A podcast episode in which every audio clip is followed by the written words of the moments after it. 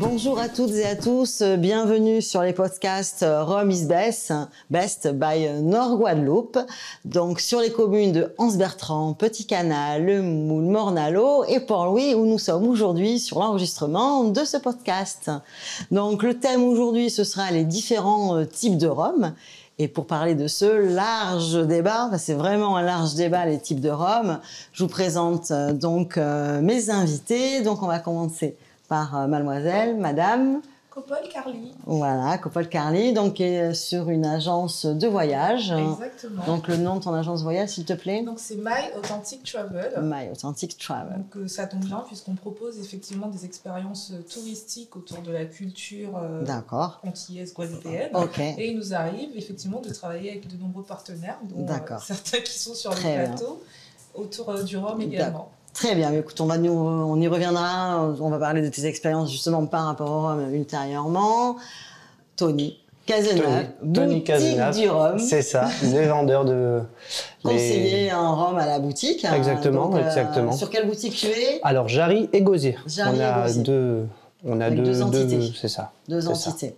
Et puis, euh, mon invité euh, spécialisé aussi dans le rhum, euh, collègue, cher collègue, donc responsable commercial, Nicolas euh, Tarian, de la distillerie Biel. Un ça. plaisir, merci. Merci Sandrine. Ouais, Merci. Marie-Galante, c'est bien le Marie-Galante, c'est vrai. Merci à tous d'être venus, de parler de tout ça. Et puis, ben voilà, donc on va échanger autour de ce rhum, de débat sur le rhum. Donc, on va goûter plusieurs, euh, plusieurs bouteilles. Donc, on va avoir aujourd'hui, donc, euh, Nicolas a fait le plaisir de nous amener euh, la canne grise. Donc, euh, célèbre bouteille, euh, bou- bouteille iconique quand même, on va dire, euh, de la distillerie Biel. Après un rhum de 3 ans, donc on est sur un vieux rhum. Et après, on va avoir donc, euh, donc on va plutôt partir sur euh, sur, une sur des rhums, ce qu'on appelle des rhums de mélasse, dont on va faire avec Nicolas tout à l'heure la définition. Donc d'arbousier, donc assez célèbre en Guadeloupe, un rhum vieux de 4 ans. Après, j'ai amené donc le, la, la boutique du rhum nous a fait le privilège de nous amener des bouteilles aussi qu'on puisse les déguster et parler dessus. Donc euh, le Boum- Bumbu, donc euh, le XO, qui est donc un rhum euh, Barbade, Panama, un peu compliqué la définition. hein. Après, on a le Eminent, donc qui est un rhum euh, de Cuba. Et on va revenir, on va finir par un rhum agricole parce que nous sommes dans une terre de Cannes et on va finir par un rhum agricole, donc de la distillerie Biel, le 2011, dont tu nous feras aussi la présentation. Ok, ça vous convient. Donc, euh, ce que, donc, avant de pouvoir euh, de commencer sur cette euh, sur cette dégustation, je voulais juste rappeler un petit peu ces deux types de rhum. Euh, en fait, moi, je dirais qu'il y en a, bon, il y en a plusieurs, mais aujourd'hui, on va vraiment travailler sur ces deux types. Donc, le rhum agricole issu du pur jus de canne à sucre. Donc, euh, c'est toute l'histoire d'un terroir, d'une récolte, d'une fermentation, d'une distillation, et après soit des cuves, soit euh, soit en fût de en fût de chêne. Euh, enfin, pas toujours fût de chêne d'ailleurs.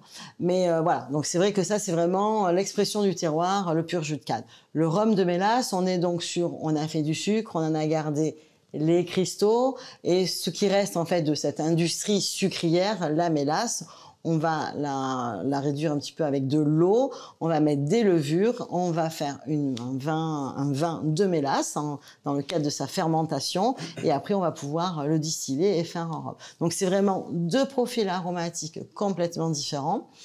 Euh, et puis voilà, donc euh, c'est bien, mais après il y a aussi alambic et colonne, je te laisserai la parole. euh, Avec plaisir. voilà, bah, dis-moi, explique-moi un petit peu, parce que je sais qu'à Biel, vous avez eu aussi un alambic, donc vous avez vraiment euh, cette, euh, cette expérience de l'alambic et de, de la colonne. Donc comment tu définirais, toi, ces deux types de, de produits?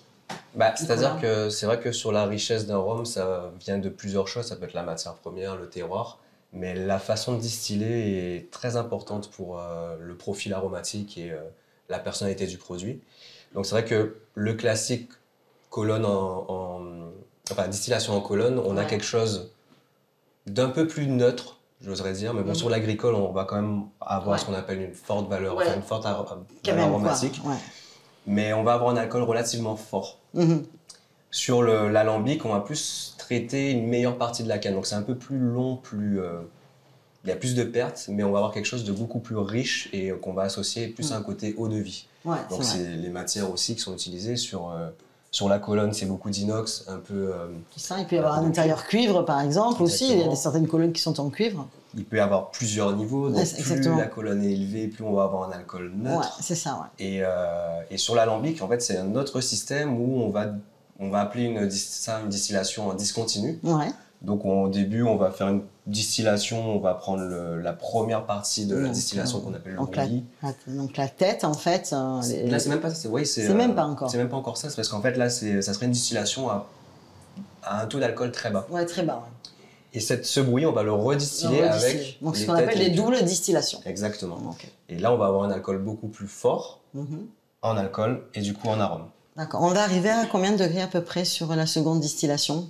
Alors en général, on titre en- à peu près entre euh, 70 et 80. D'accord, 70 et 80. Voilà. Après, c'est le savoir-faire et le secret un peu de chaque maître distillateur Exactement. par rapport au profil qu'il veut rechercher. Alors, il me semble que justement, sur la législation européenne, on ne peut pas aller au-delà de 96. 96. Voilà. Mm. Au-delà de ça, 95 c'est- aux États-Unis, je crois. C'est ça. Et sinon, au-delà, c'est de l'alcool euh, bah, pharmaceutique. euh, on Ouais. l'achète pour la pour la Voilà. distillerie, du coup. Bon, ça sert pour la vodka après. Oui, oui, c'est des alcools neutres. Ça sert des alcools neutres pour faire du gin, ça resserre. euh, euh, pour ça vendre en resserre. pharmacie également. Pour vendre en pharmacie.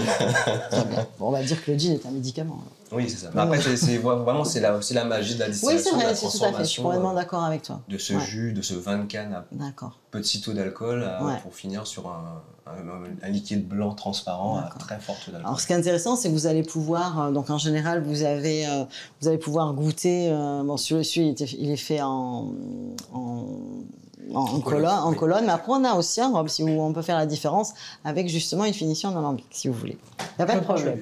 Tu veux bien Moi, écoute, on la sort, la bouteille, on va la mettre, hein, ça fait une de plus. donc euh, voilà, donc ça, donc ça sera, c'est vrai que ça va être intéressant. Après, j'ai parlé juste d'une sorte, je sais pas si vous avez entendu parler de sérum à Haïti qu'on appelle les clarins. Donc c'est très peu connu parce qu'effectivement il y a très peu de volume et on va dire, moi je voulais vraiment en parler parce que c'est un style vraiment à part et c'est vrai qu'on parle d'eau de vie euh, sur euh, les, les alambics, mais là-bas en fait on va dire que ce sont des eaux de vie les plus naturelles de la Caraïbe. Pourquoi? Parce qu'on parle de bio. Alors c'est même plus que du bio, puisqu'en fait, ils n'utilisent même pas de levure. C'est essentiellement de la levure indigène. Toutes les parcelles sont, tous, vous savez, entre les parcelles, on enlève en fait ces mauvaises herbes. Alors ils font tout à la main, mais tout est fait à la main. Et même le transport de la canne se fait à dos de mulet ou en charrette. Vous voyez, donc on peut pas être plus naturel, pas plus respectueux que son environnement, et c'est aussi distillé en alambic. Alors c'est, euh, puis bon après c'est facile à faire parce que c'est des toutes petites, euh, toutes petits volumes, hein, les clarins, il y en a pas beaucoup, et euh, on arrive sur des titranges en général à 50-52 degrés. Voilà, donc ça c'est vraiment une spécificité. Malheureusement, j'en ai pas, mais je tenais vraiment à en parler parce que moi c'est quelqu'un, un style qui est vraiment à part parce qu'aromatiquement la fermentation dure plusieurs jours, ce qui fait qu'on arrive à des arômes. Plus vous allez faire une fermentation, plus vous avez en fait des arômes qui se multiplient, quoi. Voilà. Donc ce que je vous, euh, ce qu'on va faire, c'est qu'on va commencer à goûter un petit peu euh, tous ces rhums. Donc juste un petit conseil de dégustation, donc notamment. euh, pour Carly. Euh, donc, euh, tu vois, par exemple, quand on va prendre, euh, quand on va te servir le rhum, surtout tu l'approches tout doucement. Tu vas commencer par la poitrine et tu vas monter tout doucement parce qu'on va être sur des rhums à 59 degrés, notamment sur les blancs. Et si tu l'approches trop vite, en fait, ton, ton nez, le nez va essentiellement aller sur l'alcool, alors qu'il va falloir essentiellement aller plutôt sur les arômes, même si tu sens l'alcool. Ok? D'accord? Et pareil, en bouche, n'hésite pas à saliver pour prendre, pour quand tu dégustes euh, ton rhum. Voilà. très bien. Ok.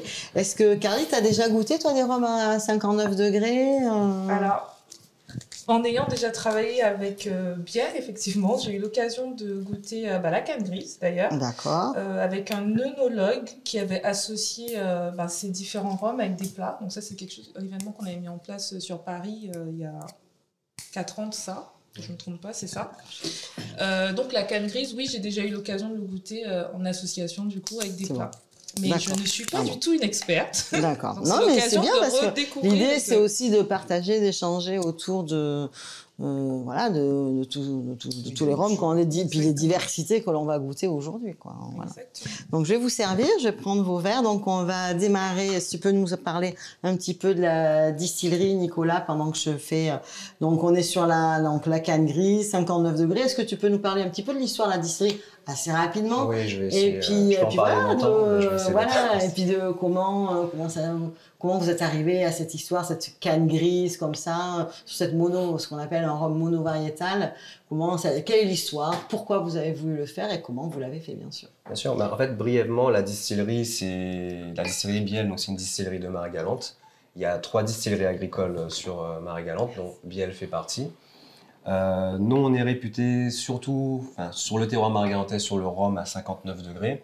Donc c'est historiquement par rapport Pourquoi à Alors dis-nous de- pourquoi. Alors, il y a beaucoup J'aime bien d'histoires. cette histoire, moi. Il y a beaucoup d'histoires, mais généralement c'est lié à la à l'approvisionnement en eau et au transport. Alors il faut savoir qu'un alcool, quand on le distille, il va sortir à haut taux d'alcool Mhm. et on va rajouter de l'eau pour euh, diminuer le pourcentage d'alcool. Donc il y aura plus de volume. Sur euh, le fait que Marie-Galante, pas de rivière vraiment euh, euh, exploitable, C'est assez sec. voilà, c'est assez sec, c'est calcaire. Euh, on a eu l'autorisation de faire du rhum à haut taux d'alcool, donc du 59 degrés, par rapport à cette restriction de l'eau, et aussi sur le transport. Donc en fait, le rhum était envoyé aux différents endroits et Et réduit une fois sur place. Et les, taxes aussi, parce qu'il y avait l'histoire de taxes aussi quand on envoie un rhum à 50, 59. Donc forcément, je crois qu'il y avait une, une, une- comment dire, la législation était aussi faite en fonction par rapport à votre degré d'alcool. Exactement. Et nous, en fait, c'est pour ça que Marie-Galante a eu ce privilège de, faire Tout du à fait. 59, et euh, on a gardé ce privilège. Et vous réduisez en métropole, non C'est ça ou... Alors, historiquement, enfin, sur les, tout, sur les envois, même si le rhum n'a pas eu tout de suite euh, cet attrait, en fait, le rhum était envoyé et euh, en Guadeloupe ou en Europe, ils étaient réduits euh, au degré qui était voulu en fonction de l'utilisation. D'accord. Donc, nous, on garde ce privilège de, de faire du 59 degrés. Donc, c'est vrai que plus c'est fort en alcool, plus ça sera fort en arôme. Donc, c'est comme un sirop, moins il y a d'eau dedans, plus ça. sera concentré. Ça, je dis toujours que c'est un, un signe de l'art de pouvoir faire un rhum à un fort degré d'alcool parce qu'il va falloir garder cet équilibre.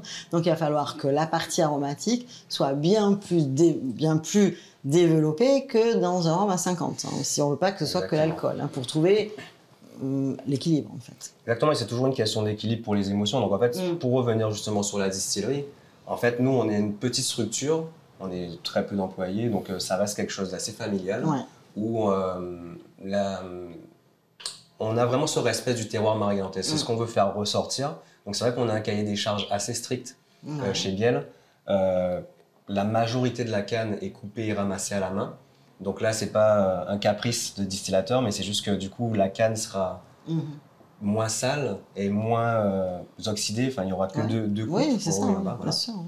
Et du coup, aussi un peu comme l'éclairin, il y a beaucoup encore de charrettes qui viennent Ouais. euh, ramener, euh, voilà, donc de moins en moins forcément, parce Ben que oui, c'est oui, un peu plus pénible.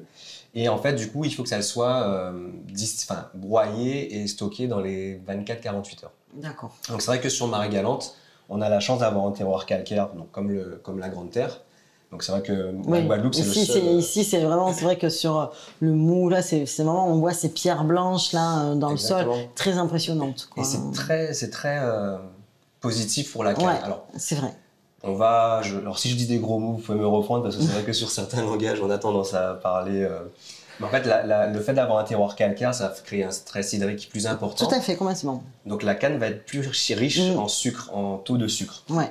Donc, sur la distillation, avoir quelque chose de plus riche. Mm. Donc, c'est vrai que sur la distillerie, on a la chance aussi de, le fait d'être seul, d'être un peu indépendant, de pouvoir proposer des expériences. Donc, la canne grise, en est alors justement, parle-nous de ce canne grise. Alors, c'est. C'est une canne qui est comment déjà Comment elle est faite Ses caractéristiques hein? Alors, elle est grise. Non, en fait, Voilà. en, en- Ah, mer- Merci. réellement, voilà, non, c'est. Bravo des Sandrine. petites, euh, des petites subtilités. Non, en fait, c'est- elle n'est pas totalement grise, mais c'est une canne qui est relativement fine, Fine, riche en fine quand même, ça là. hein, ouais. C'est ça. Et en fait, elle a des rayures, enfin des, des Mm, reflets C'est euh, vrai, gris. ouais. Mm, Donc c'est une c'est canne qui vient d'origine de la Barbade, comme beaucoup de cannes qui sont exploitées, comme on a exactement le même Mm. terroir que la Barbade. Et euh, en fait, on- cette canne-là prend un peu plus de temps à arriver à maturité. Et du coup, sur Marie-Galante, nous, on travaille euh, avec beaucoup d'agriculteurs, on n'a pas de, de Oui, champ à titrer. oui, tout à fait. Mais je crois que il me semble que c'est ce qui se passe pour, pour toutes les distilleries quand même sur Marie-Galante. Vous achetez aux petits producteurs avec un cahier ça. des charges. ouais. Exactement. Et donc, du coup, en fait, cette canne-là, on a eu euh, quelques difficultés à mettre en place ce produit-là parce qu'on avait du mal à trouver des agriculteurs enfin, pour euh, Mm. justement faire une production ouais. qui puisse euh, fournir le marché. Donc, cette canne grise qui est très riche en fibres et en arômes, sur la distillation, la fermentation, enfin, sur tout le process, va donner un profil différent de notre rhum blanc classique. Donc c'est vrai que là, on a la chance du coup d'avoir les. Bah, on peut déjà le sentir. Oui. Ouais, ça, ça serait pas mal, on sente. Donc c'est vrai que pour reprendre ce que tu as dit, euh, le rhum, ça reste un élément vivant. Donc Mm. c'est vrai qu'entre le premier contact au nez et en bouche, on va pas forcément avoir les Mm. mêmes émotions. Moi, j'aime bien. Et voilà, ce qui va s'en Ah. libérer euh, sera certainement Ah plus ouais, c'est c'est très sympa. C'est vrai que le nez, est- tu te dis, ouais, allez, on goûte, hein, parce que ça donne envie quand même. hein. Ça fait saliver.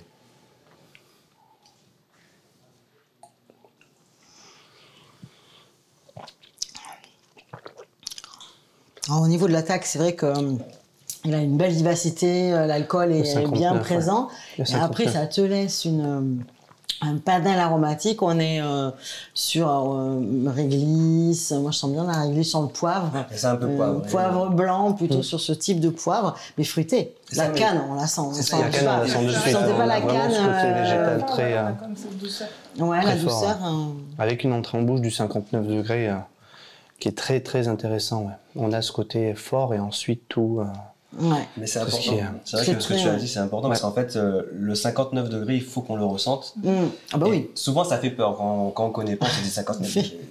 Ah, les gens, c'est psychologiquement. c'est- ah, ouais, 59 Marie, degrés. alors que, alors que c'est juste, c'est juste en un, fait, c'est juste un chiffre finalement. C'est ça. euh, Quand moi, je sais que ça me choque c'est pas. hein, comme sur les euh, brutes de colonne. Moi, j'adore. Exactement. Moi, je suis très fan de votre brut de colonne. Je le mets souvent dans mes masterclass. Et je vois les gens, quand je leur dis, allez, on va goûter un petit rhum à 71,2, je crois, de mémoire. C'est ça. Ils sont là. Ah ouais, ah ouais. Mais non, allez-y, vous allez voir. hein. Et les gens, ça, ça se fait un côté huileux comme ça. Cette sensation d'ailleurs que je retrouve aussi sur le 59. Et au final, il te reste des arômes. Et je trouve ça, moi, enfin, j'aime bien. C'est le type d'expérience que je trouve super intéressante. Quoi. Et là, ça me fait vraiment pareil. Quoi. Le, le canne grise, là, c'est. euh, c'est pour ça, en fait, le côté gras aussi, c'est Ouais. un peu. euh, enfin, un peu propre au rhum agricole Oui, aussi. C'est parce qu'on a tendance à avoir ce côté un Mm. peu plus aromatique mm. et gras, plus intéressant en bouche que certains alcools, même à 30 ou 40 degrés, qui vont paraître Qui un peu plus secs et moins ouais. aromatiques. Mm. Donc c'est vrai que voilà, ça fait peur, mais on a quand même cette, euh, cet équilibre où on sent les alcools, c'est important. Sinon, euh, après deux verres, euh, on- ça- on s'assoit et quand Voilà, on se lève. on va pas tout boire parce qu'on en a quand même 7. Hein, Oui. Donc, euh, donc je, je vous invite à. On va goûter, puisqu'on parlait d'alambic, différence alambic colonne, on va goûter celui-ci. Euh, comme ça. euh, ouais. Et ça, c'est intéressant d'avoir justement sur un, un rhum blanc les deux types de, enfin le côté premium sur le choix de la matière première, Oui. donc le monovariétal, et le choix de la distillation. Exactement. Donc c'est pour ça, c'est vrai qu'on va le mettre. Et Il y a une phrase que j'aime bien que tu dis toujours, euh, Nicolas. C'est quand tu parles de la sucrosité des cannes de Marie-Galante et de Guadeloupe. Est-ce que tu peux me la redire? Alors ça, je vais m'attirer les foudres de mes, euh, de Eh mes ben, J'aime bien, ça fait débat. Non, mais oui, en fait, c'est vrai que sur le, le fait d'avoir un terroir calcaire, Marie-Galante, c'est vrai que c'est c'est plat. Encore plus. Voilà, Puis c'est plat. c'est plat, c'est ventilé, on a une chaleur constante. Et euh, du coup, les, les agriculteurs de Marie-Galante disent souvent, et je le répète euh, assez fièrement, que la moins sucrée des cannes de Marie-Galante sera quand même plus sucrée que la plus sucrée des cannes de Guadeloupe. Eh Alors. Je me fais souvent tirer les oreilles par, par mes confrères. Pas Marie-Galante. Non, pas Thierry Marie-Galante. Dorin. Non, non, non, Marie-Galante, au contraire, elle ça. t'attrape. Oh, c'est bien, Nicolas, merci. Ça, je vais servir.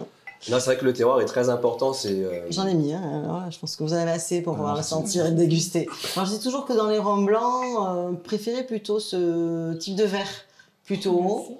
euh, parce qu'en fait, la cheminée permet que l'alcool, l'alcool parte plus rapidement.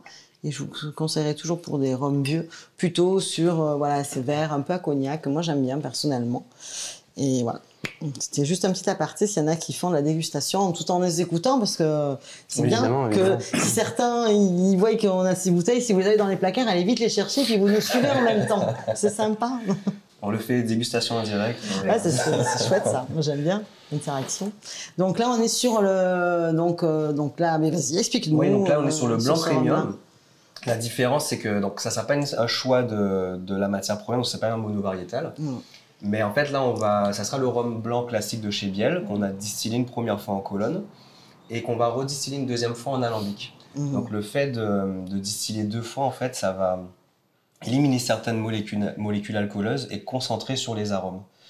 Ah, Euh, donc euh, donc c'est encore des gros mots, les esters les carbonates d'éthyle qui vont être peu évaporés. Ça reste du 59 degrés, mais il sera un peu plus riche aromatiquement. Il y aura une autre sensation en Mm, bouche. C'est vrai. Non, mais même, tu vois, en termes euh, au nez, déjà, il a plus de douceur, je trouve. C'est ça. On sent plus qu'il est plus doux, quoi. C'est vrai que la, la canne grise, t'as quand même ce Ouais. côté. euh, après, c'était le premier aussi, hein, je veux dire. Ouais, c'est le petit décollage. C'était le petit décollage, le premier à 59, là on est sur le 59. Donc forcément, notre nez, notre palais, voilà, vient de, vient de travailler. Mais euh, c'est vrai qu'on sent, c'est vrai qu'il est beaucoup plus doux, quoi. Mais c'est c'est justement, c'est intéressant de faire le parallèle justement entre les deux. Donc le premier qui est quand même relativement grand en bouche, mais il y a beaucoup plus d'attaque en alcool, alors que celui-là, il va être plus subtil au nez. Ça reste du 59 degrés et l'attaque sera différente. Et euh, alors, petite, euh, petit conseil de consommation. bon, ça, j'adore. moi. Celui-là, vous le laissez au congélateur, il devient Ouais. sirupeux, euh, liquoreux. Donc là, vous avez vraiment l'effet qui se coule, du côté glacé et un peu frais végétal de la canne. Et du coup, les 59 degrés qui vont remonter euh, une fois que vous Ouais. l'avez. Ça, ça, ça, Je pensais un de mes mais non. Non, non, on C'est, laisse euh, remonter euh, la C'est chaude vraiment un de mes rhums que j'ai Toujours euh, chez moi. Bon, je le laisse dans le placard, moi je le mets pas euh, au congélateur, mais euh, c'est vrai qu'on me l'a souvent dit. Ah, D'ailleurs, vous le promotionnez comme ça, il me semble. hein. Vous le conseillez souvent à mettre au congélateur. hein. C'est ça. Mais voilà, bon, moi non, mais je- j'aime beaucoup. Bah, après, j'aime bien son côté alambic, là, je le sens. Bien sûr. Il a cette longueur, il a ce, ce côté poivre et glisse comme ça, le, le safran aussi, enfin ce côté un petit Mhm. peu métallique. Euh, moi j'aime bien, c'est vraiment euh, une belle bouteille. Mais c'est vrai que souvent les puristes vous diront, il ne faut pas, euh, faut pas givrer les arômes, non pas le mettre au congélateur. Mais voilà, moi j'ai un peu de mal, c'est vrai. Mais les rhums aussi, c'est des expériences, et c'est vrai que là, Complètement, complètement. pour l'avoir Je- fait, donc, mais c'est vrai que moi qui suis fan de rhum pas trop sucré, Mhm. J'aurais tendance à le prendre à température. Ouais, moi je le prends température et sans rien. Et après, bon, après je dis toujours que le, le meilleur, le rhum, c'est vous le buvez comme vous voulez. C'est surtout un moment, un partage, un échange, c'est se faire plaisir C'est soi. exactement ça. Et euh, justement, enfin, je veux dire, on va goûter là le, le troisième ambré, mais euh, Tony, je vais te faire rebondir par rapport à ça. Toi, dans ton dans ton travail euh, à la boutique du Rhum, on va dire la BDR, comme La on dit, BDR, la effectivement, à la boutique du Rhum. C'est vrai que tu as affaire quand même à plein de clients différents parce que tu as des gens de. Guadeloupe, tu as des gens qui viennent euh, du monde entier également. C'est ça, Et exactement. comment tu arrives à déterminer justement euh, s'ils veulent un rhum agricole, un rhum de mélasse euh, Comment ça se passe en fait? Ben, en fait, la plupart, des, la plupart des clients que l'on a à la boutique du Rhum, on a souvent des touristes. Parce Ouais. que c'est vrai qu'on a une infrastructure qui est assez importante, on a beaucoup, beaucoup de références différentes. Alors l'avantage que l'on a, c'est qu'on travaille avec toutes les distilleries. On essaie, que ce soit de la Guadeloupe ou de la Martinique, on essaie vraiment d'avoir le maximum de produits différents possibles. Ensuite, en fonction de, de la recherche de, de la recherche de produits et les phases de vente que l'on fait euh, entre, entre conseillers, on essaie vraiment de chercher quel type de rhum pourrait être intéressant par client. Et ensuite, une fois qu'on a réussi à trouver les, les bonnes euh, termes aromatiques qui sont attendus par les clients, on a la chance d'avoir un énorme panel de bouteilles de dégustation. Ça, c'est faut y aller régulièrement. Je, je trouve Exactement. que c'est bien. a- J'aime bien ce principe-là. La dernière fois qu'on a compté, on avait 64 bouteilles ouvertes. Donc, ce qui veut dire que que ce soit de Martinique, que ce soit de Guadeloupe, ou même comme on peut voir ici des rhums de Panama, on peut avoir vraiment ce- ce- cette chance de pouvoir euh, chercher et trouver le rhum qui, euh, qui convient vraiment à, nos clients. La deuxième particularité aussi, c'est qu'il faut savoir que la plupart des clients qui nous viennent en tant que touristes sont des métropolitains. Donc on va voir ici euh, ensuite avec les, euh, rhums de mélasse et d'agricole, la plupart des personnes qui viennent de métropole ont tendance à boire des rhums de, de mélasse. Parce que les rhums agricoles, comme tout le monde le sait, on est un petit pourcentage euh, de grands cadors dans les Antilles, mais 4 euh, ou 5 je Ouais, c'est ouais, c'est entre, entre ça. 4 à 5 Du coup, quand on a des clients qui viennent à la boutique du rhum, on essaie vraiment euh, Ouais. déjà de faire goûter les produits locaux. Je dirais que tu poses Mais, aussi euh, des questions. Enfin, moi qui viens souvent, parce que j'y fais pas mal de prestations euh, professionnelles euh, au sein de votre boutique. Et euh, d'ailleurs, on salue toute l'équipe qui est, qui est super. Quoi. Salut Merci Stéphane, beaucoup. merci Stéphane. Merci Il y a Stéphane, Hélène, Adrien, toute l'équipe là. Et euh, j'y passe de bons moments professionnels et amicaux. Et euh, c'est vrai que pour moi, c'est une référence. Quoi. Je veux dire, je dis très sincèrement, c'est une référence parce que c'est vrai que vous avez. J'aime bien parce que vous prenez le temps. Vous prenez le temps, il y a moment de dégustation avec les gens où vous allez discuter. D'abord, toute la question, c'est, je vous écoutais l'autre jour faire, c'est quel rhum vous avez déjà bu. Donc c'est vrai que vous partez un petit peu de. maximum. Voilà, de savoir ce qu'ils aiment déjà pour après leur faire. Puis faire évoluer. Et je trouve que par exemple, souvent, quand j'écoute vos conversations, c'est il y a des gens qui sont qui ont commencé par les diplomatico, qui ont commencé par les capitaines Morgan, tous ces roms là. Oui, je vois ton petit sourire. Non, c'est des références obligatoires. C'est des références obligatoires des références pour. euh, obligatoires. et- mais je trouve que c'est bien parce que de cet univers-là, où nous, en tant que spécialistes, on peut avoir euh, ce petit sourire, mais moi, je trouve que c'est hyper bien. On leur doit beaucoup. Parce énormément. qu'ils nous arrivent, ils arrivent de ce milieu-là pour aller sur des roms beaucoup plus travaillés. Et c'est, et je trouve que voilà, c'est les gens arrivent et vraiment se disent, bah non, moi maintenant je ne bois que des rhums agricoles ou j'aime ce type de rhum et ça, je trouve ça super, quoi. Donc euh, c'est vrai que c'est chouette, C'est une chance, oui. Après, on a Mm. plein de partenaires différents comme Maroon ou qu'on- Ouais, ou- ou exactement, beaucoup- qui sont des personnes. plutôt les spice rum. c'est- ça exactement, et qui viennent, euh, qui viennent souvent, les vendredis et, et samedis, on Mm. fait beaucoup de dégustations, mais euh, grâce à, grâce à tout le monde, qui viennent directement présenter leurs propres produits. Donc, ça permet également aux clients d'avoir une approche un petit peu extérieure à la boutique et de vraiment avoir toutes les spécificités de chaque maison. Je trouve que c'est quand même important, Ouais. important de savoir tout Ouais, ça et de, aussi.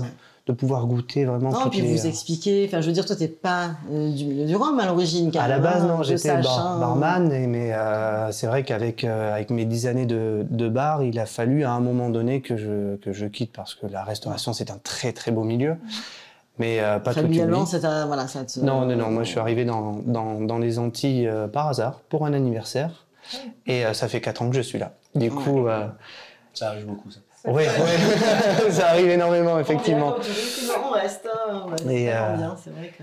Bah après, ouais, c'est ça, c'est que le, le rhum, euh, ne serait-ce que pour le travailler derrière un bar ou, ou pour, le, ou pour le déguster, c'est euh, Mm. c'est dans les Antilles qu'il faut venir, c'est du coup, tellement il a riche. que tu te mettes à niveau, que tu étudies. Je t'entendais- l'autre jour discuter avec une dame, tu dis bah j'ai dû euh, lire et lire et lire. Et lire, et lire, et lire, et lire. et écouter, se- écouter, écouter, toujours ça. plus apprendre. Mais c'est vrai que C'est voilà, ça, enfin, c'est ça. Nicolas comme moi qui sommes de ce milieu-là, mais c'est un milieu où on se remet déjà toujours en cause. Toujours. Et, euh, et puis on apprend surtout tous les jours. Quoi. Tout le temps. euh. C'est une perpétuelle. Bah, D'abord, c'est le rhum hein. est en perpétuelle évolution, puis nous aussi, on apprend toujours parce qu'il y a toujours des rhums nouveaux qui se créent, les techniques évoluent, les tendances. Donc c'est un milieu passionnant où il faut sans cesse euh, travailler, quoi. Exactement. On va essayer d'avancer, donc euh, bon, on, allez, on continue sur Ambiel, hein, Nicolas. Tant qu'à faire. Donc là, on est sur le 3 ans. Est-ce que tu peux nous en parler en une petite minute? Parce qu'il nous en reste encore 4. Ok, alors non, mais rapidement, en fait, euh, alors pour faire justement la- la- le lien avec l'IG, l'IGP, enfin, Ouais. L'IGP Guadeloupe. voilà. euh, ouais. Euh, le rhum vieux euh, est considéré comme vieux à partir de 3 ans de vieillissement dans des fûts obligatoirement de chêne de maximum 600 litres de contenance. Ok. Donc là, c'est vraiment technique. Donc C'est très restrictif. Voilà, l'IG Guadeloupe, enfin, Oui, l'indicatif géographique protégé, c'est strict et c'est ceux qui nous donnent aussi ce cahier des charges de qualité. Tout à fait. Donc là, on passe sur un rhum vieux de 3 ans. Alors, il faut savoir que nous, chez Biel, on fait beaucoup de millésimes. Donc, on a une date de mise en fût, une date de sous-tirage pour avoir exactement le même nombre, enfin, connaître exactement le, le nombre d'années passées en fût. Et là, en fait, c'est un produit qu'on a mis en place dernièrement pour fournir un marché un peu différent. Et là, c'est juste marqué 3 ans. 3 ans. Voilà. Donc là, c'est des rhums de 3 ans de chez nous Mhm. qui ont été euh, assemblés pour avoir un équilibre à 41 degrés et commercialisés tel quel.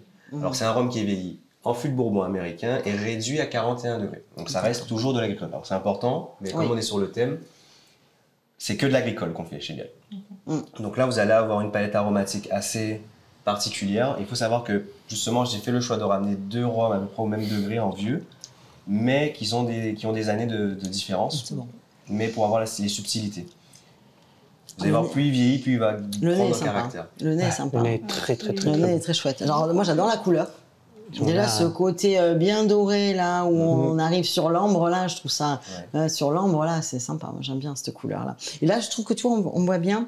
Là, par contre, en l'occurrence, sur ce type de rhum-là, tu arrives à peu près à te dire le nombre d'années. Parce qu'il y en a qui vont être très foncés selon les fûts que tu vas utiliser. Mais je trouve que là, c'est vraiment représentatif euh, de, euh, de ça, son nombre d'années, quoi. D'un jeune rhum vieux. Ouais, d'un jeune rhum vieux. Et euh, fût de Bourbon, mais traditionnellement, vous avez toujours fu- pris, vous, des fûts de Bourbon sur Biel euh, Beaucoup, Alors, non? Beaucoup, beaucoup, beaucoup. Alors c'est vrai que donc c'est par rapport à Oui, par rapport à l'histoire contraintes, aussi, par rapport à l'histoire notamment. Et c'est vrai que c'est des fûts qui sont un peu plus petits Ouais. qui ont un taux de chauffe qui, sont, qui est un peu plus important. Donc sur le vieillissement, on va avoir un peu plus d'échanges. Donc plus le fût est petit, plus ça sera. Ça, le bois sera plus marqué aussi. Effectivement. Il va créer des arômes beaucoup plus de complexité. quoi. Mais on utilise euh, chez Biel plusieurs, euh, plusieurs fûts. Donc euh, on a encore la chance, de, comme on a commencé à faire du rhum vieux depuis, Ouais, très, Très longtemps. longtemps. Ouais, très longtemps. on a la chance d'avoir ce d'être dans le marché des Mm. fûts d'occasion, donc d'avoir des fûts de cognac, Mm. de, de, de vin blanc, Ouais, de de, vin blanc, voilà. Donc on expérimente et c'est vrai qu'aussi là c'est la magie des maîtres de chez C'est ça. de faire euh, Ouais. bah, de sortir de quelque chose. euh, Quel beau métier. quand même. Ah, ouais, Ouais. alors, moi, chaque fois que je rentre dans un chez, tu te dis non, je ne vais pas sortir. Je reste. c'est beau. Ou je dors. C'est hyper intéressant. c'est- vrai que c'est un super bel univers. Bon, on va goûter. Donc, c'est vrai que le nez est su- super. Moi, j'adore. La, la couleur me séduit. Le nez, alors, tu sens ce boisé subtil. Alors, tu sens déjà le dynamisme, hein, je trouve. Tu sens qu'il est dynamique, qu'il va Ouais, avoir la mais pêche. Il y a une entre-bouche pas, toute douce. C'est ça qui est, qui très intéressant. là, À 41. 41, bah tu vois. Alors, le fait d'avoir préparé le palais du 59 aussi, Oui, ça c'est Oui. vrai. Alors deux, 59, hein, on n'a pas été Effectivement, Mais c'est vrai qu'en fait, là, on n'a pas d'ajout de matière à part de, Mm. de l'eau pour réduire le pourcentage d'alcool. Donc, c'est pas un brut de fût. Non. Donc, euh, parce que là, vous avez très peu réduit pour le, pour le coup. Ouais, ouais, ouais, euh, assez quand même, euh, assez réduit vous étiez sur du vrai. 60, du 80. euh, Alors, non, en fait, on, généralement, les bruts de fût, enfin, ouais, les rhums, comme ça, les rhums vieux, vous les distillez. euh, Oui, on le, et après, on le réduit quand même à 60 degrés. ouais, 59, 60, et on ouais. le met en après, voilà, et après, il perd un petit peu dans. Ça, la part des- Il perd la part des anges, il perd de l'alcool, et après, vous le réduisez, euh, réduisez pour le mettre à 41. Mais là, il n'y a pas, je veux dire, il n'y a pas d'ajout de colorant, ni de Ouais. caramel, euh, Non. des choses comme ça. C'est vraiment des arômes naturels. Euh, Ouais, qui sont, complètement. qui sont le fruit très, très bien. vieillissement. Très, très bien. C'est beaucoup plus doux. Hein, Ouais, ah, mais oui, ça. Oui, on le ressent, euh, on le ressent bien. Alors, si je trouve que c'est voilà, c'est plus doux, on va partir sur du rhum de mélasse. Donc, euh, où là, la mélasse, effectivement, tu vas avoir un profil aromatique euh, totalement, euh, totalement différent. Moi, personnellement, c'est vrai que sur le débat, euh, lequel est mieux ou pas, euh, je reste, euh, enfin, pas à dire note, mais je veux dire qu'un rhum agricole, c'est vraiment l'expression d'un terroir. Et que le rhum de mélasse, c'était sur un autre type, euh, de rhum. Moi, j'aime bien. Donc, euh, je suis, j'aime bien les rhums de mélasse, j'aime bien les rhums des Barbades. Et c'est vrai que c'est sympa, on va goûter euh, plein de choses. Donc on va commencer par le rhum euh, d'Arbousier. Donc d'Arbousier, bah, c'est, euh, pour les Guadeloupéens, c'est connu. C'est l'ancienne usine sucrière euh, qui a bah, été le premier employeur en fait de l'île, mais aussi un symbole assez compliqué de ségrégation en termes de travail. Et euh, donc, euh, bah, voilà, moi j'aime bien. Je trouve que c'est, c'est des rhums de mélasse qui sont bien faits. Alors euh, c'est vrai que d'Arbousier se revendique, hein, en rhum, Oui. rhum de mélasse. Hein, donc le débat en l'occurrence là n'y a pas lieu parce que c'est sa volonté de faire ce type, ce, ce type de rhum. Voilà, donc on est sur un, sur un 4 ans. Donc aujourd'hui sur ce site-là, vous avez le Memorial Act. Oui. Voilà. Donc, euh, est-ce qu'il y en a qui ont déjà été euh, visités ouais, là-bas, le site un peu? C'est oui, c'est une ouais. Ouais. un petit peu, mais euh, C'est passé, assez, euh, un euh, petit le site- euh, et par contre, euh, ouais, c'est ah, ouais, c'est tout- l'histoire, c'est l'histoire du Nil. Hein, c'est ça, euh, c'est euh, L'histoire du Nil. euh, mais bon, c'est, euh, je trouve que c'est, c'est, c'est bien d'avoir fait ce, ce genre de choses. Et euh, c'est vrai que ben, ça fait permet, euh, voilà, c'est, c'est d'a- d'avoir des, des rhums aussi, encore toujours de, de chez Darbousier, c'est bien. Et voilà, bon, on est à 45 degrés, on est remonté en alcool. Toi qui parlais de douceur. Ah oui, d'accord. Voilà, donc on va voir justement entre un 43 on sent, euh, euh, rhum agricole et 45 mélasse, ce que tu vas, ce que tu vas trouver, lequel va être le plus, euh, le plus, euh, le plus peut-être euh, avec des arômes et en termes d'alcool, comment tu vas le ressentir? Alors déjà, au niveau de l'odorat, c'est il y a beaucoup plus d'arômes, je trouve, que sur, Ouais. euh, Ouais. sur mhm. l'agricole. C'est des arômes différents effectivement. Ouais. Tu vas être plutôt sur des, plus des caramels, caramels. ça, Tu vois, les caramels, des choses comme ça. Mm. Bon, c'est assez symptomatique euh, dans de mélasse. hein. Le caramel, ouais, euh, le caramel et euh, voilà. On- là, on sent plus la canne. Hein. Et ça, c'est un peu, enfin, peut-être que je me trompe, mais je trouve qu'il y a une caractéristique aromatique sur tous les rhums de mélasse qui sont un petit peu comme du, du, du boisé artificiel. Je ne sais pas si je suis le seul à ressentir ça, mais quand je, quand je bois un rhum de mélasse euh, vieilli, j'ai toujours l'impression que c'est du. Que c'est artificiel, qu'on c'est a rajouté peu, quelque chose ouais, dedans. ouais. euh, c'est le côté caramel qui fait ça. C'est ça, C'est ouais, le je côté caramel qui fait ça systématiquement dans les rhums de mélasse. Ouais. Parce qu'on est, euh, tu sais, le, euh, le caramel, comment on le fait le caramel Avec du sucre et de c'est l'eau. Et, le problème, c'est que bon, par exemple, quand tu fais ton caramel, tu vas ressentir ce côté caramel. Mais on a tendance maintenant à acheter beaucoup de caramel artificiel d'arômes de caramel. Aujourd'hui, c'est compliqué. Moi, je dirais toujours que c'est compliqué. J'en parlais récemment avec un chef. C'est compliqué aujourd'hui pour les gens. Ils vont te dire, ça sent le caramel. Non, ça sent un arôme artificiel de caramel. Ouais, c'est ça. C'est un autre. Le, caramel a encore d'autres types euh, d'odeurs, de, saveurs et d'arômes. Alors moi, je trouve que ça sent le fumé. Tu sens pas le côté fumé Côté fumé. Ce hein. côté et en fait, c'est parce que c'est un boisé, c'est un 4 ans. Alors, je trouve qu'il y a un finish, un finish bourbon, je crois, sur celui-ci. Euh, il me semble de mémoire que c'était un finish, euh, finish bourbon que j'avais vu, ouais, vieillant fût de chêne, il précise. mais euh, je trouve qu'il a ce côté doux, ouais, c'est très, très confit, quoi. Bah, le, fumé est impressionnant. Plus tu laisses ouvert, plus le fumé te prend en fait. Vous avez vu, hein, différence rhum agricole, rhum moi, j'ai une préférence quand même pour l'agricole, pour le en termes de saveur. Ouais. Ben, on va dire que tu as des fruits, tu as cette canne qui a séché, tu vois, qui a travaillé des notes plus pâtissières. c'est vrai que tu es direct dans le caramel et dans le fumé. Hein. Mais après, après, il est jeune celui-là, 4 ans. Mais après, le bois va beaucoup marquer. Tu ça va ouvrir sur les rhums qu'on va, qu'on va goûter, le panel aromatique. Mais c'est vrai qu'en l'occurrence, tout ce que tu sens, les poivrés ou des choses comme ça, euh, c'est plus, plus compliqué à trouver. Quoi. Voilà.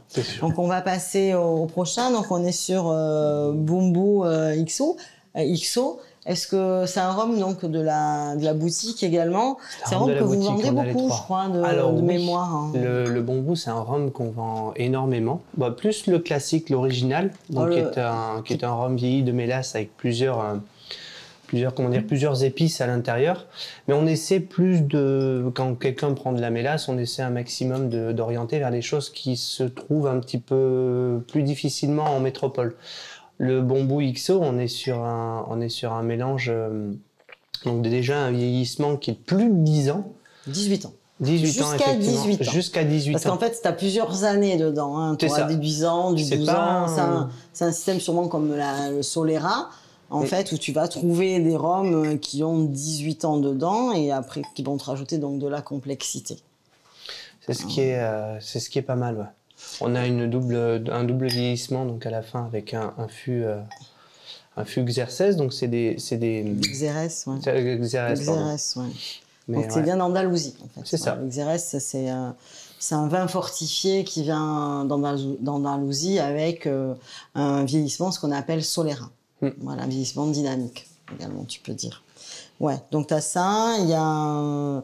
Et euh, il vient d'où, en fait, euh, ce rhum? Alors, c'est assez particulier parce que ça vient du Panama, mais avec des cannes de Barbade, c'est assez, euh, assez particulier. Je, suis d'accord avec toi, j'ai fait des recherches dessus. Et donc, de ce que j'ai trouvé, en fait, il est distillé en alambic au Panama et vieilli avec un vieillissement au Panama, mais par contre, on dit qu'il est originaire de la Barbade. C'est ça, c'est assez particulier. Euh, c'est un rhum qui voyage, quoi. C'est ça. Voilà, il fait euh, toutes euh, les Antilles, les Antilles, Babérique centrale. Bah, on va revenir dessus après, mais c'est aussi le, la force de, mm. du rhum industriel, de, la mélasse, c'est le transport. C'est le transport. Je, suis d'accord avec toi. Euh, c'est plus facile, effectivement, à pouvoir. Euh, ça se conserve beaucoup plus, euh, beaucoup plus facilement.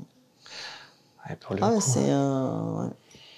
c'est. Celui-ci, pour le coup, est hein. vraiment pas mal. C'est un XO, hein. on, ressent, on ressent vraiment le, vieillissement.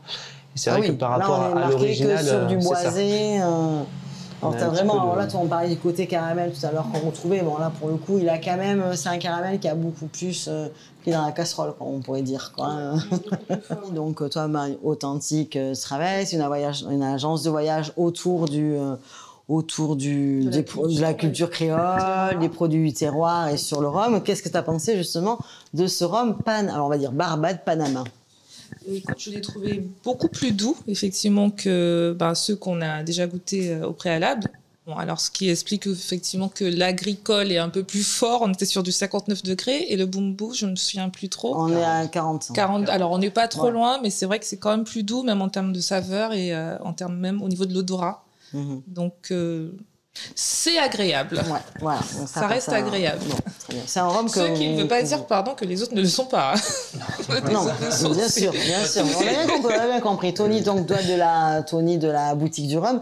C'est un, c'est un rhum que, qui se vend, qui se vend pas mal quand même. C'est un rhum qui se vend pas mal parce que c'est- c'est c'est souvent sur ce style de rhum qu'on va essayer de s'appuyer quand les clients euh, recherchent plus un rhum un peu plus doux, donc de mélasse. Mais c'est vrai que c'est des rhums qu'on a aussi en dégustation. Ouais. Donc on va essayer de prendre euh, les forces d'un petit peu de chaque rhum euh, parce que chaque île est différente en fonction de leur histoire et de leur aromatique. Mais c'est vrai que oui, c'est quand même un rhum qui se vend pas mal et, et qu'on peut proposer. euh, qu'on peut proposer. Ok, merci. Donc on va repartir sur un rhum de mélasse. Donc on va être, je vais prendre la bouteille, on est sur Cuba. On monte. Donc on va à Cuba, c'est l'éminente. Alors c'est euh, un rhum qui est fait par euh, César Marty. Alors César Marty, c'est un personnage illustre du rhum. Il est d'ailleurs maître du rhum cubain. Euh, et euh, alors ça c'est un rhum, euh, on va dire que c'est un assemblage de rhum euh, typique du 19e siècle qui a été, c'est de la mélasse, donc à 65, 75 degrés, vieilli en fût de whisky. Et après ça, après quelques années de vieillissement, on a ajouté un léger rhum euh, cubain et on les a assemblés et on a refait un vieillissement euh, de cet assemblage euh, dans un second temps. Voilà. Donc vous êtes sur un rhum à 41,3. Donc je vous invite à le goûter. Est-ce que c'est un rhum que vous avez déjà, l'un d'entre vous a déjà goûté? Oui. Ouais, toi Nicolas, euh, donc de la, donc de Biel. euh, Attends, je vais goûter du rhum de mélasse à Nicolas euh, de la distillerie Biel. Hein, J'ai de toucher, moi. T'as de toucher, t'es collectionneur? Et aussi. Ouais, aussi, ouais. Mais euh, voilà, je suis passionné et c'est vrai que pour, avoir, euh, pour savoir de quoi on parle, bah, il faut tout goûter. Et oui, c'est ça, quoi. C'est vrai le- que si on veut parler de rhum agricole, il faut savoir ce qu'est un rhum de mélasse. Exactement. Je suis bien d'accord avec toi. On a tendance à être chauvin, de boire que du Ouais. rhum. Mais je pense pas que c'est une bonne solution justement pour pouvoir en parler. T'as toujours vécu à Marigande Alors moi je suis né à Marie-Galante Ah, et Marie-Galante. euh, je suis parti après mes 18 ans pour les études. D'accord. Mais, ok. euh, du coup j'ai... Ah, t'es vraiment Marie-Galantais, quoi. Oui, Ouais, voilà, ouais. ça se voit pas trop, mais Ah, je suis. Ah, le nez, vous avez vu par rapport à l'autre, totalement Complètement différent, Hein effectivement. Donc euh, déjà, on sent, je trouve que on sent ce, le taux, la distillation 75 degrés, le panel aromatique. hein. Moi, je trouve qu'on est vraiment sur un rhum de dégustation pour le coup. Pour moi, Alors, est-ce que c'est un rhum ou un rhum Parce que les appellations en fonction de la. Rhum. Ok, donc Alors en ça. fait, c'est parce que ça vient de, de l'Amérique du Sud, quoi. oui, c'est ça. On a Cuba, ce, quoi. ce côté. Donc tout ce qui va être Amérique du Sud, ça va s'appeler Rhum. Mm. Et après, quand on va descendre, on remettra euh. Alors, pareil, en Angleterre, c'est un nom. Ici, un- c'est ce qui sont les îles, euh, les îles du Sud, les îles du Nord. Ça a des, des noms différents aussi, quoi. hein. Donc, euh, ouais. Ah, ça, ça, ça sent bon, ça. Moi, j'aime bien. C'est super bien travaillé, quand même. hein. Vous avez vu ce nez, là, la puissance qu'il a dans le La nez, là. dans le nez juste L'alcool, on sent bien ce petit alcool, on sent. On Et c'est un ce 7 ans, quand même, hein. Ouais. C'est un 7 ans, hein. Et Donc, moi je trouve qu'il y a moins ce côté euh, caramélisé, Ouais. prononcé. euh, C'est c'est ce que j'avais vu en fait en, en- au début de la formation dans le rhum, c'est qu'en fait les rhums, donc tous les rhums d'Amérique du Sud, euh, font déjà vieillir euh, directement au Mm. fût et rajoutent du sucre au fur et à mesure. C'est pour ça qu'on n'a pas ce côté très mélasse, euh, très sucré et qui est assez début, aromatique et c'est Ah, il y a un coup de ca- c'est, café. ouais, Ouais, côté c'est côté mocha, Voilà, oui. le café, là, je te dis, trop sympa, trop sympa. Très Ah, J'aime bien, moi. C'est une telle que, que j'ai découverte il y a quelques, il y a quelques temps. Et euh, c'est vrai que, voilà, je, je le sors assez régulièrement. Parce que j'aime bien. Et toi, par exemple, les gens qui te disent, ouais, qui te parlent du rhum agricole, qui te disent, ouais, les rhums de mélasse, mais souvent, je leur fais goûter ça en disant, goûte ça. Ben, moi j'étais euh, justement agréablement surpris la Mm. première fois que j'ai goûté. Ouais. Donc c'est vrai qu'au tout début, ben, j'avais un peu de préjugés sur les rhums de Cuba.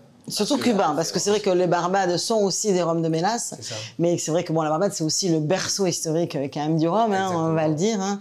Et c'est vrai que bon, c'est quand, quand on prend Gay ou si tu prends euh, Forsker, Oui, c'est c'est- c'est super bien travaillé. C'est des rhums fabuleux, quoi. hein. C'est pour ça que ça ouvre aussi le, le champ des possibles. Et mais vraiment, les rhums de Cuba, c'est juste que j'avais la référence Les des Havana. rhums les plus connus. On a l'Havana, on a l'Havana, donc on se dit c'est un rhum industriel encore C'est plus, ça, quoi. comme Et le Bacardi. c'est- c'est- C'est, c'est- c'est- Et à c'est Cuba, on fait goûter des choses aussi, Ah. du rhum qui sont, Voilà. qui sont pas forcément commercialisées, réputées. Mm. Et, qui sont... et celui-là, quand je l'ai goûté, c'était vraiment une belle surprise. Ah ouais, ouais, moi, que je retrouve je, je suis d'accord avec toi. C'est euh, moi, j'ai vraiment ressenti la même chose sur ce rhum-là. Et souvent, je te dis, je le fais goûter aux gens en disant, attends, bon, c'est bon, c'est pas toujours du Forscare, ou t'as pas toujours du gay sur des belles distilleries comme ça, mais l'éminente, Cuba, c'est vrai que ça te casse les normes, quoi. Ça. casse la norme de ce rhum industriel, je trouve, quoi. C'est pour ça que c'est vrai que je, je suis pas forcément toujours d'accord quand on me dit ce sont des rhums industriels. Pour moi, les rhums de mélasse, parce que ça vient peut-être de l'industrie sucrière, c'est certain, mais après le travail qu'il y a derrière, pour moi, un rhum industriel, ben c'est voilà, on a fait euh, des quantités euh, étonnantes, des quantités astronomiques, et, et on l'a pas retravaillé. Ben, moi, je trouve que ça, c'est super bien pensé, super bien travaillé, et voilà. Donc, euh, une je suis- chose, hein. ouais, Ouais, ouais. tout à fait, ouais. C'est vrai que c'est- plus doux. C'est vrai que t'as cette diversité qui est moins importante, mais pas dans celui-là, justement. Hein. Moi ce côté liquoreux qu'on peut retrouver sur certains rhums industriels très sucrés. Là, on retrouve vraiment sur celui-là ce côté un peu justement un peu subtil Un du peu vieillissement. juste. Ouais, subtil le, et, un euh, travail artisanal sur un, sur travail industriel à l'origine, moi, je trouve. quoi. Ça- je pense que ça pourrait être une belle définition. Voilà, Mm. quoi. Bien Moi, sûr. j'aime bien, ouais. Et puis, ben, on va finir, puisque on est, euh, on est sur une terre canière, on est à, à Port-Louis, donc on est vraiment sur euh, bah, une, une région de la Canne en Guadeloupe. Hein. Je ne sais pas si vous avez vu aujourd'hui, vous avez vu ces étendues de Cannes. Donc, je voulais finir sur, euh, sur un rhum agricole.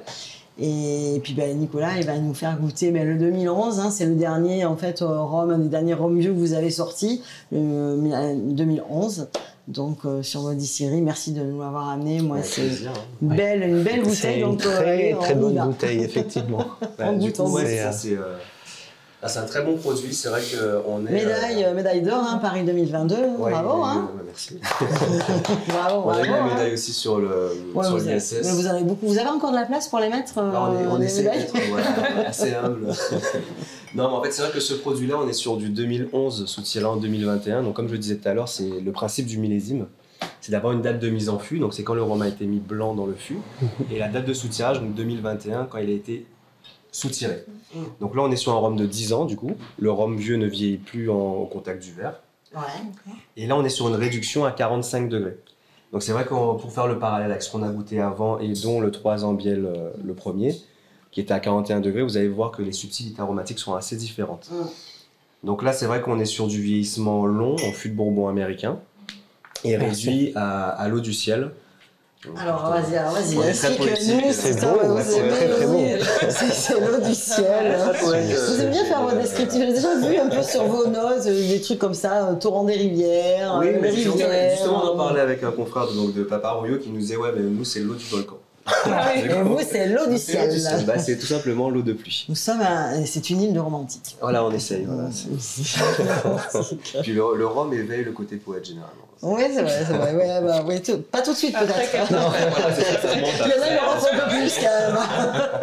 Là, c'est naturel. Ah, celui-ci. C'est euh, naturel. Donc l'eau du ciel. C'est ça. Explique-nous cette eau du ciel. Donc en fait, c'est de l'eau. euh, pour réduire le rhum, il faut de l'eau et c'est aussi la qualité et le type d'eau qu'on va choisir qui va donner ce côté Mm. aromatique ou plus en texture au rhum.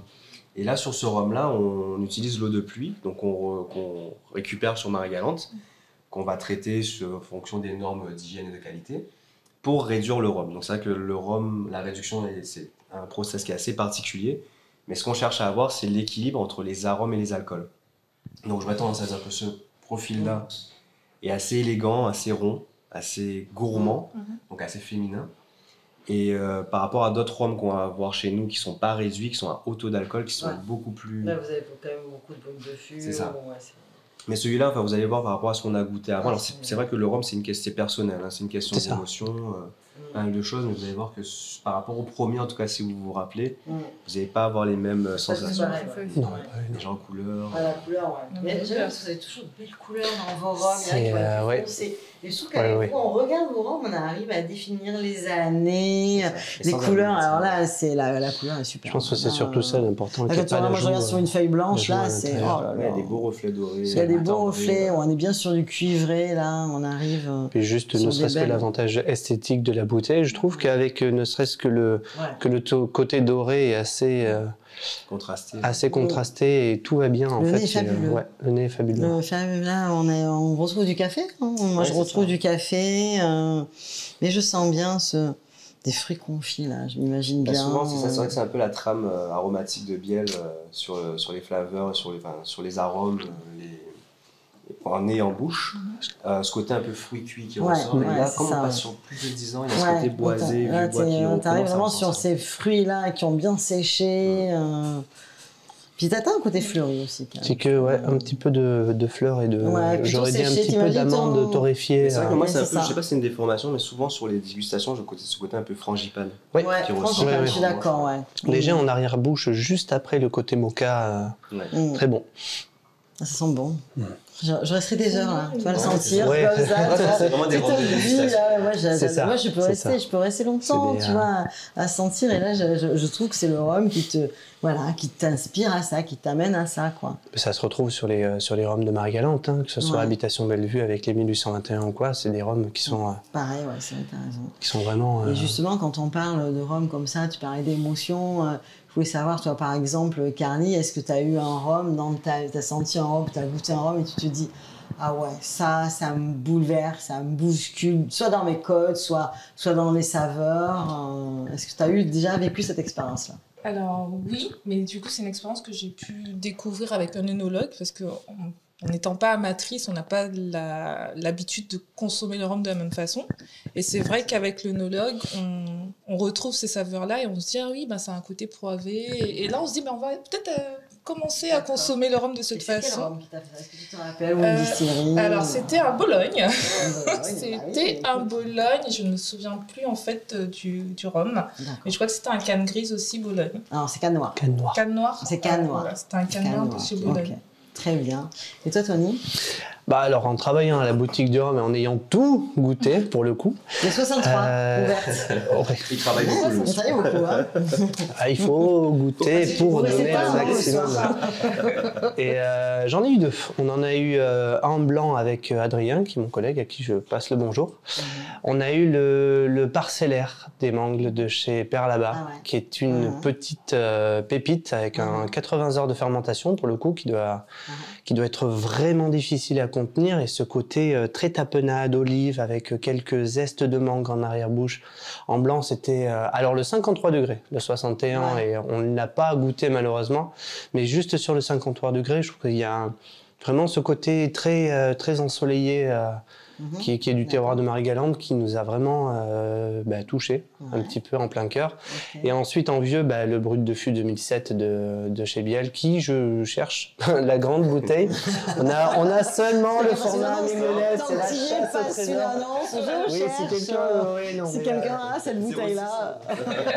mais euh, c'est vrai que nous, on a le, on a le format, euh, format mignonnette en 5 centilitres, donc euh, le- les, les petits samples. Et euh, c'est vrai que ça a été Mm. une véritable révélation, parce que je suis plus arqué sur les brutes de fût, en ayant vraiment toute cette. euh, ces rhums un petit peu de, de- de Mm. caractère. Et euh, c'est vrai que pour le coup, celui-ci, euh, ça a été une très belle révélation. D'accord. Et toi, euh, Nicolas? Bah, moi, après, c'est vrai que c'est particulier. Je suis né à Marie-Galante. Ouais. J'ai été plus ou moins élevé au Biel et je travaille pour eux actuellement. Donc, c'est vrai que j'ai beaucoup de coups de cœur de chez nous. Mhm. Donc, notamment, c'est vrai que le 2007, pour moi, ça reste un produit qui est exceptionnel. Mais comme je disais tout à l'heure, en fait, pour vraiment savoir de quoi on parle, il faut tout goûter. Et j'ai eu de très très belles surprises justement sur des rhums de mélasse. Ouais. Donc, notamment sur des Jamaïcains.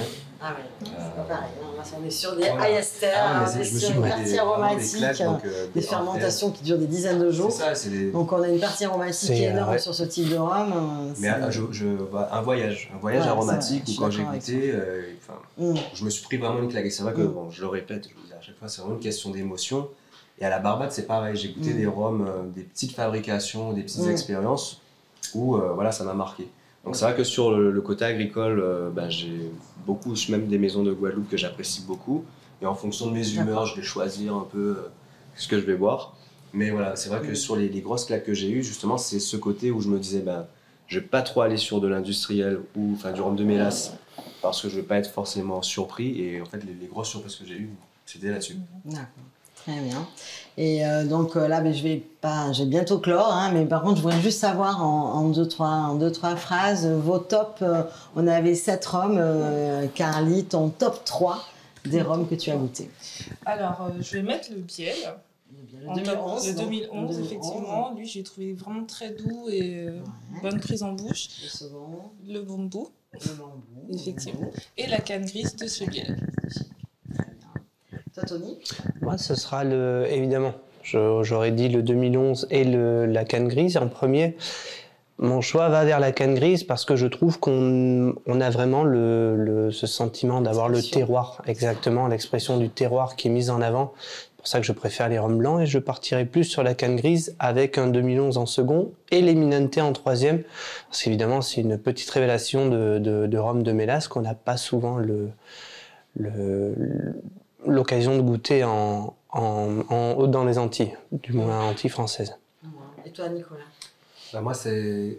bah, le 2011, c'est vrai que ça reste euh, un peu euh, le premier pour moi. Ouais. Mais c'est vrai que, objectivement, les Minante m'a fait euh, vraiment une, une belle surprise parce que quand justement on s'attend à avoir ce côté un peu caramel, ça a été une très belle surprise. Donc je le pose en, Mm. en deuxième position. Et c'est vrai que le, le canne grise, ça reste, euh, moi qui, aime beaucoup les rhums blancs à fort taux d'alcool, ça reste euh, dans le top 3 pour moi.